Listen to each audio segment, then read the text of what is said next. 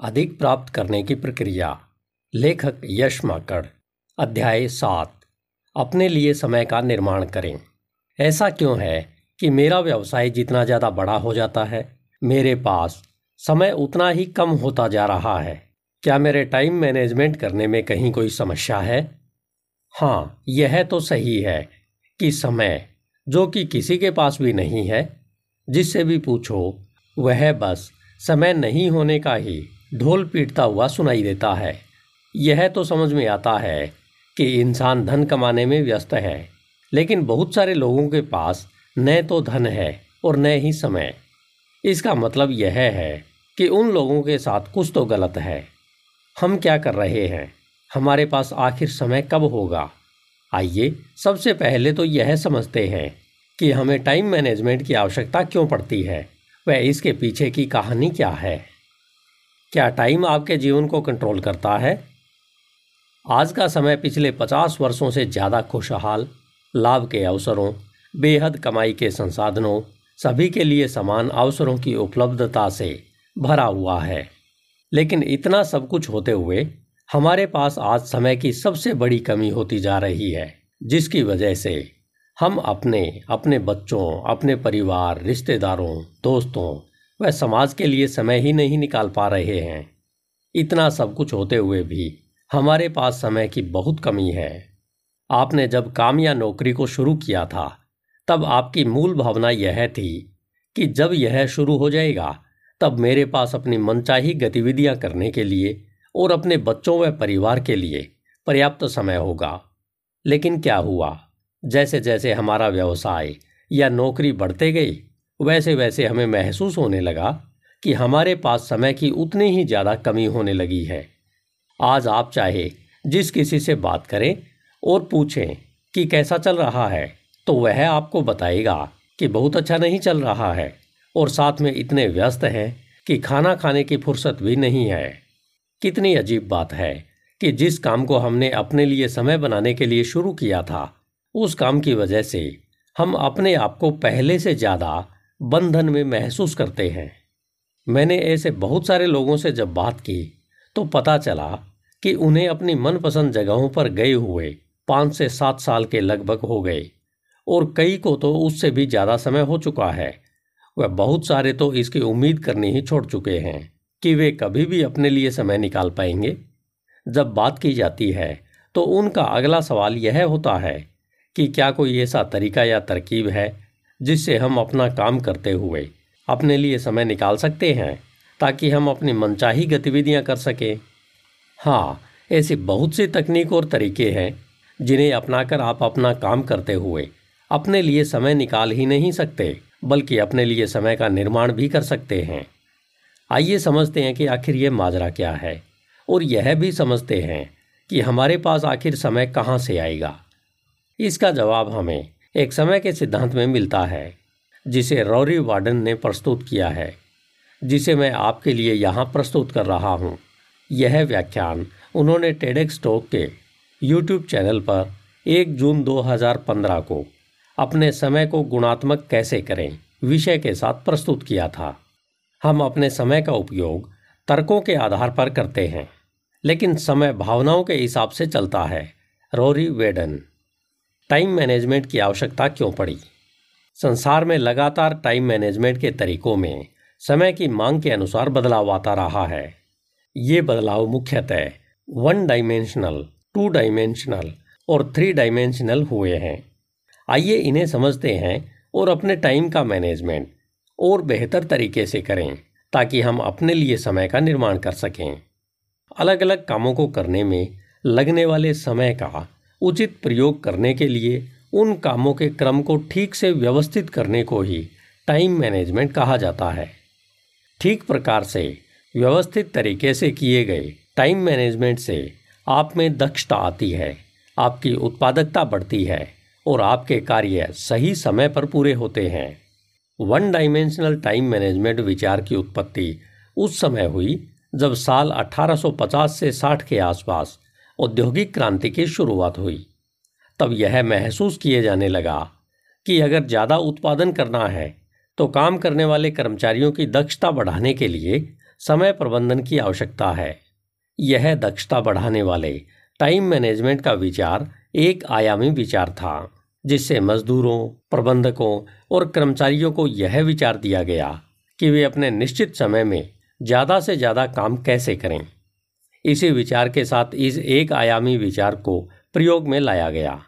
इसे सिखाने के लिए प्रबंधन संस्थानों का उदय हुआ और बड़े बड़े समय प्रबंधन सिखाने वाले गुरुओं का भी आगमन हुआ। समय प्रबंधन का विषय पढ़ाने वाले भी दक्षता कैसे बेहतर की जाए, इसी के आसपास तकनीकें सिखाते थे।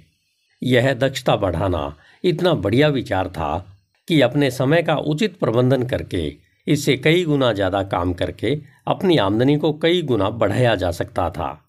इस विचार से हमने उन टिप्स और ट्रिक्स, उपकरणों और तकनीकों, कैलेंडर और चेकलिस्ट आदि का आविष्कार कर लिया था, जिनके द्वारा हम अपने समय का उचित प्रबंधन कर सकते थे। इसके बाद समय की मांग को देखते हुए, समय प्रबंधन के मामले में और सुधार हुए जो टू डायमेंशनल टाइम मैनेजमेंट विचार कहलाए। साल 1980 के आसपास यह महसूस किया गया कि दक्षता को और ज़्यादा बढ़ाने के लिए समय का प्रबंधन, तात्कालिकता और महत्व के आधार पर किया जाना चाहिए। इसके अंतर्गत किए जाने वाले कामों की टू डू लिस्ट को तत्काल और महत्वपूर्ण कार्यों की प्राथमिकता के आधार पर, यानी सबसे महत्वपूर्ण व तत्काल कार्य को लिस्ट में सबसे पहले स्थान पर व्यवस्थित करना होता है।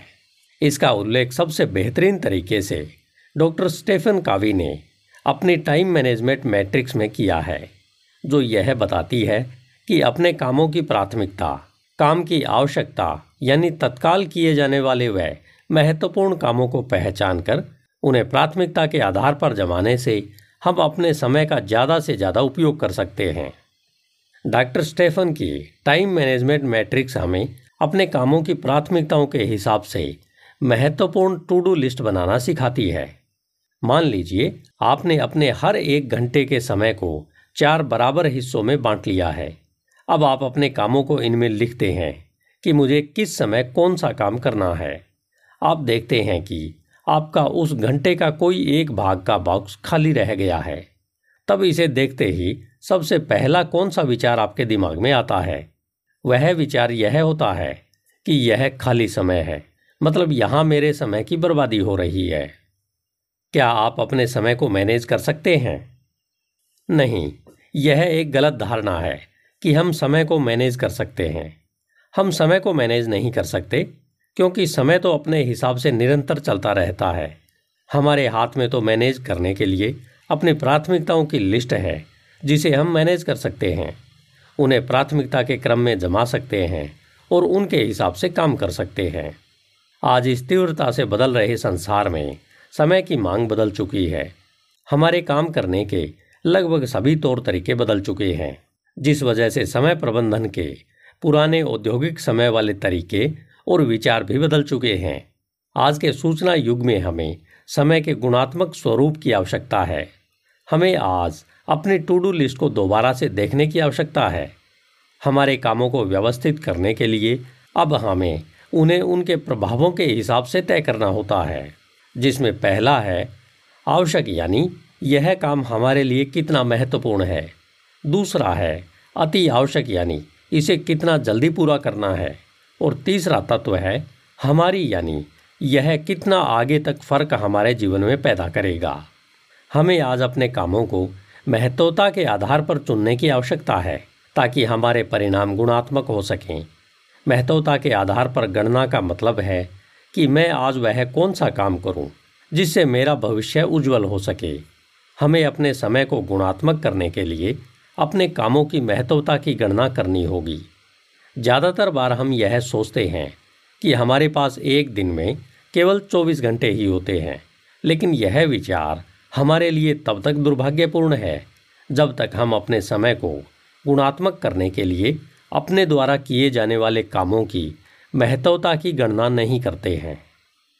कौन से काम आपके लिए सबसे ज़्यादा महत्वपूर्ण है?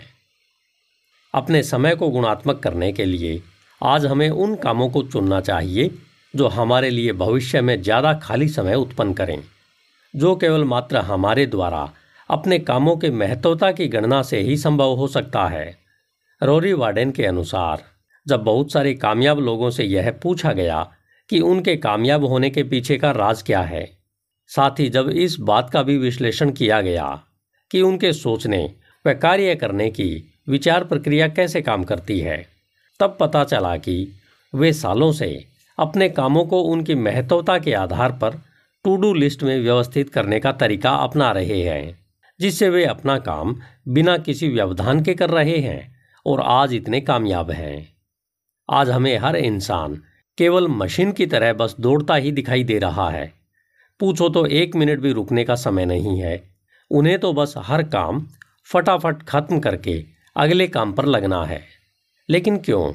नहीं पता, परंतु ऐसा करना है, क्योंकि दुनिया ऐसा करती है। बहुत बार तो लोग ऐसे निरर्थक कामों में घंटों बिता देते हैं, जिन्हें मात्र दो मिनट देना भी ज़्यादा समय लगता है। जैसे, मेरे एक एक्स मैनेजर थे, जो किसी भी पत्र को पढ़ते समय सबसे पहले व्याकरण की गलतियाँ खोजते थे। एक बार उन्हें पिछले चार सालों की फाइनेंशियल रिपोर्ट दी गई। तब उन्होंने एक घंटे तक उसमें व्याकरण की गलतियाँ और रिपोर्ट लिखने के स्टाइल पर बात की।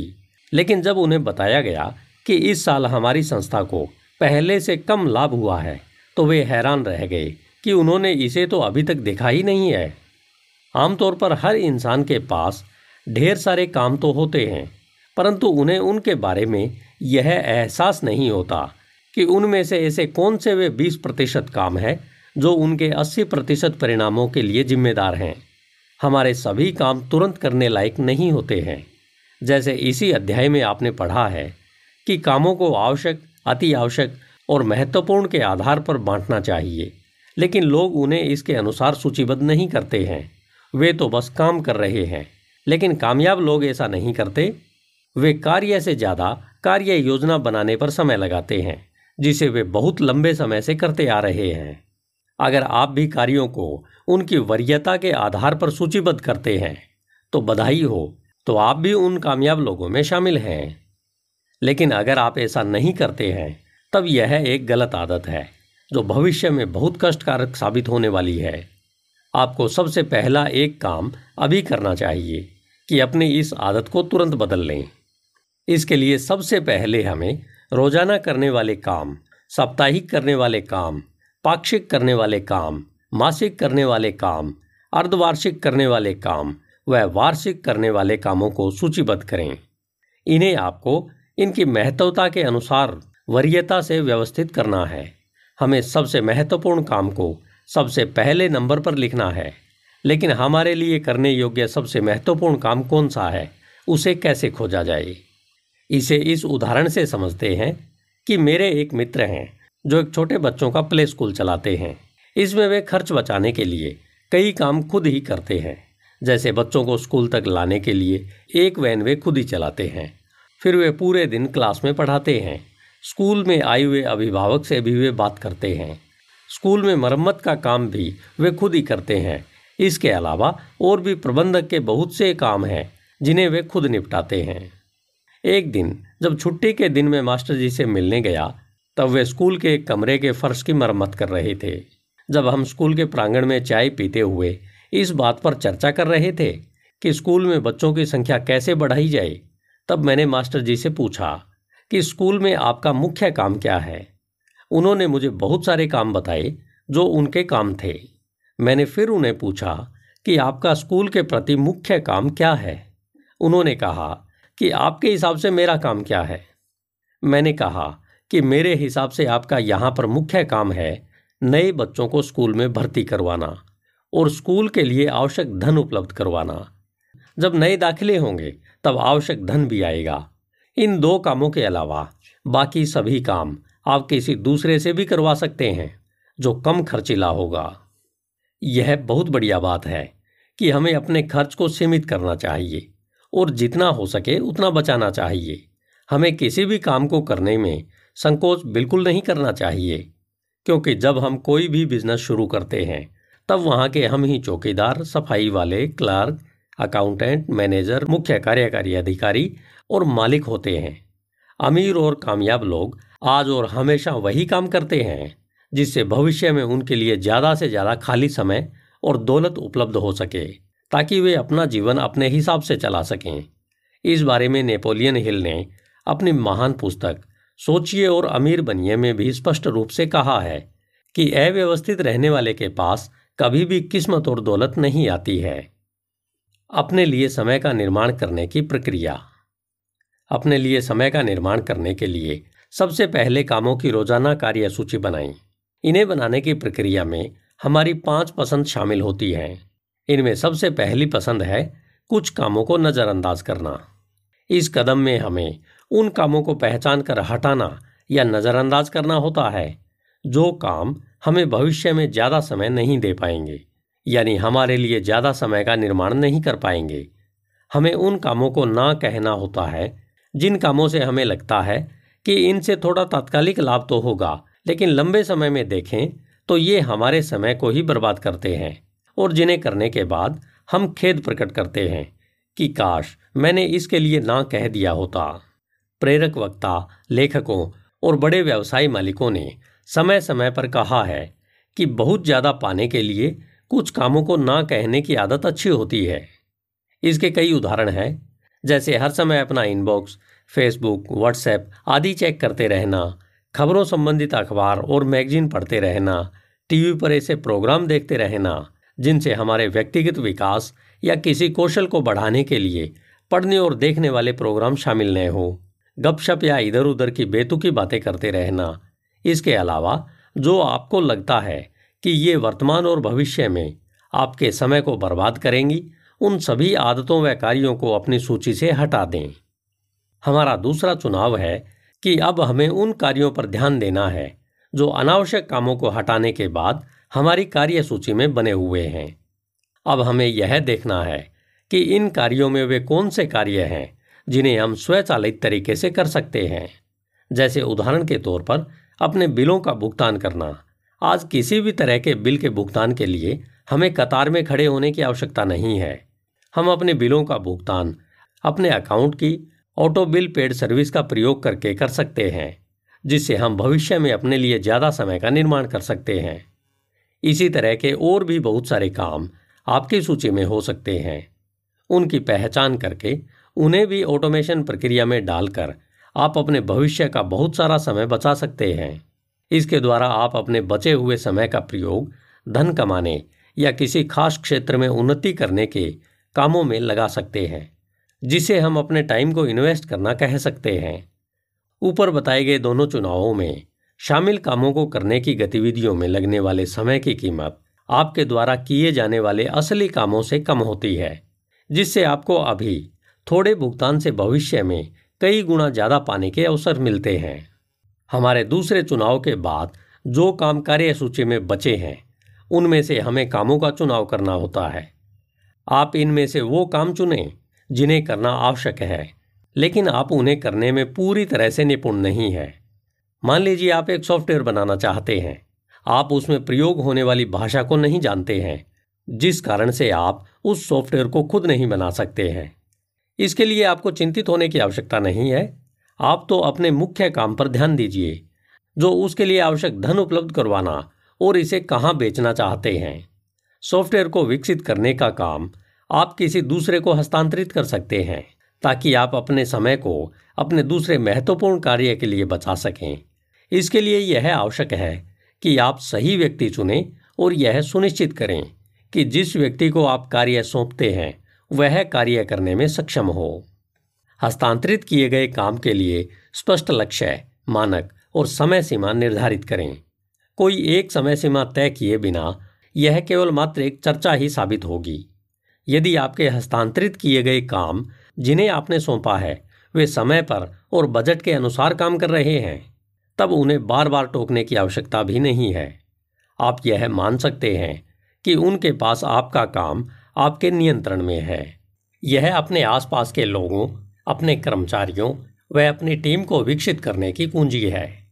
साथ ही साथ, यह आपके प्रभावी नेतृत्व कौशल को विकसित करने की भी कुंजी है। उत्कृष्ट प्रबंधन कौशल वाले सभी प्रबंधक हमेशा उत्कृष्ट हस्तांतरित करने वाले भी होते हैं। इस चुनाव से आप भविष्य में अपने लिए बहुत सारे समय का निर्माण करते हैं। अब आपकी कार्य सूची में आखिर में वो काम बच गए हैं, जिन्हें आपको तुरंत शुरू कर देना चाहिए। ये सभी वो काम हैं जो आपको आज यह भावनात्मक अनुमति देते हैं कि आप इन कामों को अभी शुरू करके भविष्य में अपने लिए और ज़्यादा समय का निर्माण कर सकें और अपने लिए आने वाले भविष्य में ढेर सारी दौलत का निर्माण कर सकें। दौलतमंद और कामयाब इंसान वो काम करते हैं, जिन्हें करने से उनके लिए आने वाले दिनों में समय का निर्माण होता है। आप किसी भी कामयाब इंसान की जीवनी उठाकर देख सकते हैं कि उन्होंने बहुत सारे कामों को ना कहा था। उन्होंने बहुत सारे कामों को स्वचालित और हस्तांतरित किया था और अपने लिए वो काम बचाकर रखे, जिन्हें करने से उन्हें वो मिला जिसकी उन्होंने चाहत की थी, यानी ढेर सारा समय और दौलत। आपकी इस कार्य सूची में कुछ ऐसे काम भी आपके सामने निकल कर आए होंगे, जिनके लिए आपको लगता होगा कि इन्हें अभी नए करने से कोई फ़र्क नहीं पड़ने वाला है। अगर ऐसे काम आपकी कार्यसूची में है, जिन्हें अभी नहीं करना चाहिए तो इन कामों को दोबारा फिर से कार्यसूची में लिख दें। एक बार फिर से वही प्रक्रिया अपनाएँ, जो आपने अपने पहले चुनाव के लिए अपनाई थी। समय और दौलत के बारे में पूंजीपति, प्रेरक वक्ता और लेखक डैन लोग कहते हैं कि समय ही पूंजी है। इसे समझने के लिए वे एक उदाहरण देते हैं। मान लीजिए, एक इंसान 40 साल तक काम करके लगातार पच्चीस हज़ार डॉलर सालाना कमाता है, जिससे वह अपने पूरे जीवन काल में एक मिलियन डॉलर की धनराशि कमा लेता है। अब प्रश्न यह है कि क्या आप इस इंसान को मिलेनियर यानी लखपति कह सकते हैं? अगर एक इंसान एक साल में एक मिलियन डॉलर कमाता है और एक दूसरा इंसान इसी पैसे को एक महीने में कमाता है और एक तीसरा इंसान भी इसी धनराशि को एक सप्ताह में कमाता है, इनमें से ज़्यादा अमीर कौन है? यहाँ पर चालीस साल में वह धनराशि कमाने वाले इंसान से एक साल में एक मिलियन राशि कमाने वाला इंसान ज़्यादा अमीर है और एक महीने में एक मिलियन डॉलर कमाने वाला एक साल वाले से ज़्यादा अमीर है। वह एक सप्ताह में इतनी धनराशि कमाने वाला, एक महीने में कमाने वाले से कहीं ज़्यादा अमीर है। इसमें धनराशि एक समान है, केवल समय की मात्रा ही तो बदली है। अतः यहाँ पर समझने योग्य बात यह है कि किसी को मिलेनियर कहलवाने के लिए एक खास समय सीमा में वह धनराशि कमाना आवश्यक होता है, जिससे साबित होता है कि धन हमेशा समय में मापा जाता है। और समय धन से ज़्यादा कीमती है। निष्कर्ष यह है कि अब से आप अपने समय का प्रबंधन करने की बजाय समय का निर्माण करना शुरू करें। वह अपने कार्यों का प्रबंधन इस तरह से करें ताकि आप आज वह काम कर सकें जिसे करने से आप भविष्य में ज़्यादा समय, ज़्यादा दौलत और ज़्यादा आज़ादी हासिल कर सकें और दूसरों की बजाय अपने लिए काम करना शुरू करें। अपने लिए काम करना शुरू करें। हम सभी लोग ज़्यादातर समय दूसरों के लिए काम करते रहते हैं। जैसे अपने बिल्स चुकाने के लिए टैक्स चुकाने के लिए, खरीदारी की किस्तें चुकाने के लिए आदि। इसे हम इस तरह भी समझ सकते हैं कि अगर कोई रियल इस्टेट कंपनी में काम करता है, तब उससे पूछा जाए कि आप किस बिज़नेस में है। तब ज़्यादातर का जवाब होगा कि वह रियल इस्टेट बिज़नेस में है। लेकिन क्या वह असल में इस बिज़नेस में है? क्या वह अपने लिए प्रॉपर्टी खरीद रहा है? नहीं, बिल्कुल नहीं। वह तो किसी कंपनी का मात्र एक कर्मचारी है। रियल एस्टेट बिज़नेस उसका नहीं, बल्कि उसके नियोक्ता का है। जो लोग नौकरी करते हैं, वे असल में दूसरों के लिए काम करते हैं, लेकिन उन्हें लगता है कि वे उस बिज़नेस में है। लेकिन ऐसा नहीं है। असल में वे किसी दूसरे के बिज़नेस में है। उन्हें वहाँ से जो तनख्वाह मिलती है, वे उसे अपने रोज़ाना के खर्च व बिल भुगतान के लिए खर्च कर देते हैं। फिर अगले महीने अगले साल इसी तरह सिलसिला चलता रहता है। लोगों के जीवन में तंगी इसलिए भी रहती है कि वे कभी अपने लिए काम नहीं करते हैं, वे अपने मालिकों को अमीर बनाते रहते हैं, वे असल में किसी दूसरे का व्यवसाय बढ़ा रहे हैं, न कि अपना।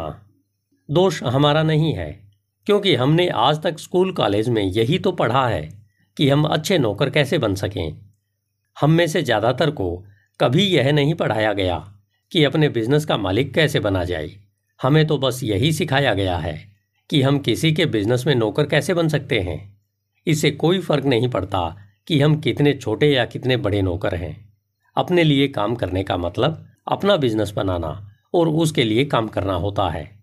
फिर चाहे वह कितना ही छोटा हो या बड़ा, आप उसके मालिक होते हैं।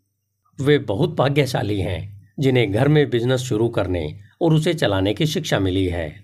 क्योंकि इससे वे अपने लिए काम करना जल्दी शुरू कर सके।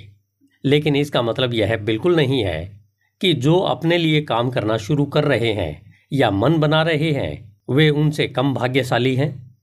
यह शाश्वत नियम है कि ज्ञान किसी भी उम्र, समय, स्थान, अवस्था और काल में प्राप्त हो सकता है। लेकिन यह हमारे ऊपर निर्भर करता है कि हम उसका उपयोग कैसे करते हैं। हम जो भी निर्णय लेते हैं वह हमारी शिक्षा पर निर्भर करता है कि हम उस प्राप्त ज्ञान का उपयोग कैसे करते हैं, ताकि उससे करोड़ों बनाएँ या कुछ भी न बना सकें। अगर आप अपने दिन की नौकरी करते हैं तो इसके साथ साथ अपना खुद का बिज़नेस शुरू करना चाहिए, जिसके आप खुद मालिक हों। लेकिन आपके नियोक्ता के लिए यह सही नहीं होगा, क्योंकि जब आपको नौकरी पर रखा गया था, तब आपसे इस नियम और शर्त पर भी हस्ताक्षर करवाए थे कि आप नौकरी के अलावा कोई दूसरा काम नहीं कर सकते। और अगर आपको यकीन नहीं है तो आप अपना लेटेस्ट सर्विस रूल देख सकते हैं। क्योंकि अगर आप नौकरी के अलावा अपने खुद के काम पर ध्यान देंगे तो उनको नुकसान होगा। इसलिए आपसे यह पहले ही सुनिश्चित करवा लिया जाता है कि आप अपना कोई दूसरा काम साथ में नहीं कर सकते।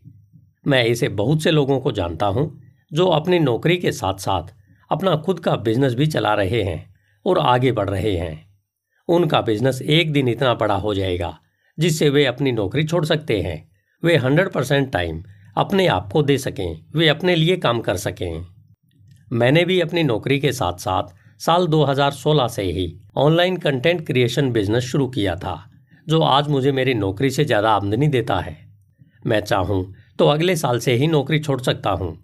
मुझे पता है कि आपने शुरू करने की योजना तो बहुत बार बनाई होगी, लेकिन ज़्यादातर बार आप इस बात पर आकर रुक जाते हैं कि कौन सा बिज़नेस शुरू किया जाए, क्योंकि हम एक साथ कई कामों को अपने दिमाग में रखते हैं। इसलिए हम यह तय नहीं कर सकते कि क्या शुरू किया जाए। हमारे पास जब तक अपनी व्यवस्थित कार्यसूची नहीं होगी, तब तक हम इसी तरह असमंजस की स्थिति में ही अपना समय गवाते रहेंगे। मुझे अपने लिए काम कैसे खोजना चाहिए? अपने लिए बिज़नेस शुरू करने के लिए विचार खोजने का सबसे बढ़िया तरीका यह है कि हमें अपने आसपास यह देखना चाहिए कि यहाँ पर ऐसी कौन सी सर्विस या उत्पाद की आवश्यकता है, जो लोगों को आसानी से उपलब्ध नहीं है। फिर उस सर्विस या प्रोडक्ट को, जिसे आप भी पसंद करते हैं, उसे उन लोगों तक पहुंचाना शुरू कीजिए, जिन्हें इसकी आवश्यकता है, और आपका बिज़नेस शुरू हो जाएगा। छोटे से शुरुआत कीजिए, क्योंकि संसार का हर बड़ा बिज़नेस इसी तरह छोटे से ही शुरू हुआ था। अपने आसपास अवसरों को पहचानो और अमीर बन जाओ। यही मंत्र है। जब आप अपने बिज़नेस की शुरुआत करते हैं, तब आप अपने संपत्ति वाले भाग को बढ़ा रहे होते हैं। संपत्ति बनाने की शुरुआत अभी से कीजिए। आपको ओवर टाइम करना है तो अपनी नौकरी में नहीं, बल्कि अपने बिज़नेस में कीजिए। इससे सारा फ़र्क पड़ेगा। अपना बिज़नेस चुनने से मेरा मतलब यह है कि हमें कोशिश करनी चाहिए कि हम वह बिज़नेस चुनें जिसमें अगर बाद में हम खुद नए काम कर सकें, तब भी वह चलता रहे और आपको आमदनी देता रहे। शुरुआत में मेहनत हमें ही करनी है, लेकिन धीरे धीरे इससे बाहर निकलते रहिए और इसे ऑटोमेशन मोड पर डाल दीजिए। एम्प्लॉयज़ को हायर कीजिए। जैसा कि हमने पहले भी इस बारे में बात की है कि हम अपने आसपास ऐसे बहुत से लोगों को देखते और जानते हैं, जो अपने बिज़नेस में इतने उलझे रहते हैं कि बेचारे कई सालों से अपने रिश्तेदारियों में नहीं गए हैं। और तो और अपने पड़ोस में भी नहीं जा पाए हैं। उन्होंने बिज़नेस की शुरुआत तो इसलिए की थी कि जब आमदनी शुरू हो जाएगी, तब वे अपने मनपसंद काम करेंगे। उनके पास ज़्यादा समय होगा, लेकिन जैसे जैसे बिज़नेस बड़ा होता गया, उनका समय उतना ही कम होता गया। आज वे कहीं नहीं जा पा रहे हैं। इसलिए बिज़नेस वही है जिसमें आमदनी के साथ साथ समय भी बढ़ता रहे। अगर ऐसा है तो आप मालिक हैं, वरना धीरे धीरे बिज़नेस आपका मालिक बन जाएगा। बिज़नेस के साथ साथ वित्तीय बुद्धि विकसित करें। आजकल चारों ओर निवेशकों में क्रिप्टो करेंसी में निवेश के बारे में सीखने व जानने का शोरगुल सुनाई दे रहा है। शायद आपने भी यह महसूस किया होगा जो मैं इस समय कर रहा हूँ। हर कोई इस चमत्कारी युग में फटाफट अमीर बनना चाहता है। इसमें कोई बुराई नहीं है, परंतु दुखद पल वह होता है जब कोई भगवान भरोसे अपनी मेहनत की कमाई मार्केट में इस उम्मीद से लगा देता है कि वह एक दिन अमीर बनेगा, जब वह दूसरों को मार्केट में कमाता हुआ देखता है। लेकिन उसकी नींद तब खुलती है, जब उसकी दौलत लुट जाती है। इसे एक उदाहरण से समझें। मान लीजिए आपने एक इथेरियम क्रिप्टो करेंसी को एक लाख चार हज़ार रुपये में खरीदा, जो इसका खरीद भाव था। अब आप इसका मूल्य बढ़ने का इंतज़ार कर रहे हैं। मात्र दस मिनट बाद ही यह बढ़कर एक लाख दस हज़ार रुपये हो गया है। और आपने इसे तुरंत बेच दिया। अब आप हिसाब लगाते हैं कि इससे आपको कितना फ़ायदा हुआ। अगर सामान्य बुद्धि से देखा जाए तो दस मिनट में आपको छह हज़ार रुपये का फ़ायदा हुआ। लेकिन दरअसल ऐसा नहीं हुआ, क्योंकि क्रिप्टो करेंसी में खरीदने और बेचने का मूल्य अलग होता है। जब आपने इसे खरीदा था, तब इसका आपके लिए जो खरीद मूल्य था, उसी समय इसका बेचने का मूल्य एक लाख एक हज़ार रुपये था। यानी जब इसका खरीद मूल्य, यानी स्क्रीन मूल्य एक लाख सात हज़ार रुपये होगा, तब आप खरीद मूल्य के बराबर आएँगे। क्योंकि असल में आपने इसे तीन हज़ार रुपये के नुकसान में खरीदा था, जो एक लाख सात हज़ार रुपये पर जाकर शुरू होता है। अब आप समझ गए होंगे कि एक लाख चार हज़ार रुपये का क्रिप्टो जब एक लाख दस हज़ार रुपये में बेचा जाता है, तब आपको छह हज़ार रुपये का नहीं, बल्कि तीन हज़ार रुपये का फ़ायदा होता है। यह नियम हर जगह लागू होता है। चाहे आप कोई बिज़नेस स्टार्ट कर रहे हों या रियल एस्टेट खरीद रहे हों, या फिर share crypto currency bonds mutual fund सोना या अन्य कीमती धातुएँ, रत्न, घर, गाड़ी या फिर चाहे कुछ भी खरीद रहे हों, आपको हमेशा फ़ायदा खरीदते समय होता है, न कि बेचते समय। और इसका ठीक उल्टा भी उतना ही सही है, जितना कि यह है। जैसा कि आप जानते हैं कि ज़्यादातर पैसा कॉन्ट्रैक्ट के माध्यम से आता है, जैसे शेयर आदि एक तरह के अनुबंध ही तो होते हैं। इसलिए हमेशा अपने दिमाग की आँखें खुली रखें, ताकि आप कोई भी शुरुआत करते समय, या निवेश करते समय, या खरीदने का अनुबंध करते समय ही आप यह अनुमान लगा सकें कि कितना पैसा आपकी जेब में आने वाला है। हमें इस तीव्र गति से बदल रही दुनिया में अपनी वित्तीय साक्षरता को बहुत तेज़ी से बढ़ाना होगा, निवेश करना सीखना होगा, जिसे कामयाब लोग पैसे से पैसा बनाने का विज्ञान कहते हैं। मांग और आपूर्ति यानी बाज़ार की समझ विकसित करनी होगी और साथ ही साथ बिज़नेस व टैक्स कानूनों की समझ भी विकसित करनी होगी ताकि हम अपने छोटे व्यवसाय को बड़ा बना सकें। इन सब के लिए हमें पुस्तकें पढ़नी होगी, ऑडियो, वीडियो सुनना, देखना होगा, सेमिनारों, कक्षाओं में भाग लेना होगा, जो इन विषयों पर हमारी समझ बढ़ा सकें, जिससे हम इस संसार के सबसे ज़्यादा ताकतवर बल को अपने काबू में कर सकें। हम पैसे से अपने लिए कड़ी मेहनत करवा सकें। इन सब के लिए वित्तीय शिक्षा बेहद आवश्यक है। खतरा वहीं सबसे ज़्यादा होता है, जिसका हमें ज्ञान नहीं होता। इसलिए अपने वित्तीय आईक्यू को विकसित करने के लिए समय निकालें और अपने दिमाग व अपनी संपत्ति वाले भाग की ताकत का इस्तेमाल करें। इस रास्ते में आने वाली परेशानियों, कठिनाइयों और क्षणिक असफलताओं से बिना विचलित हुए आगे बढ़ते रहें। अगले अध्याय में हम इसे विस्तार से समझेंगे। कि अपनी क्षणिक असफलताओं से हम कैसे डटकर मुकाबला कर सकते हैं। वह हम और ज़्यादा ताकत के साथ अपने काम पर लगातार डटे रहें। धन्यवाद। Hindi audio book dot com आपका दिन शुभ हो।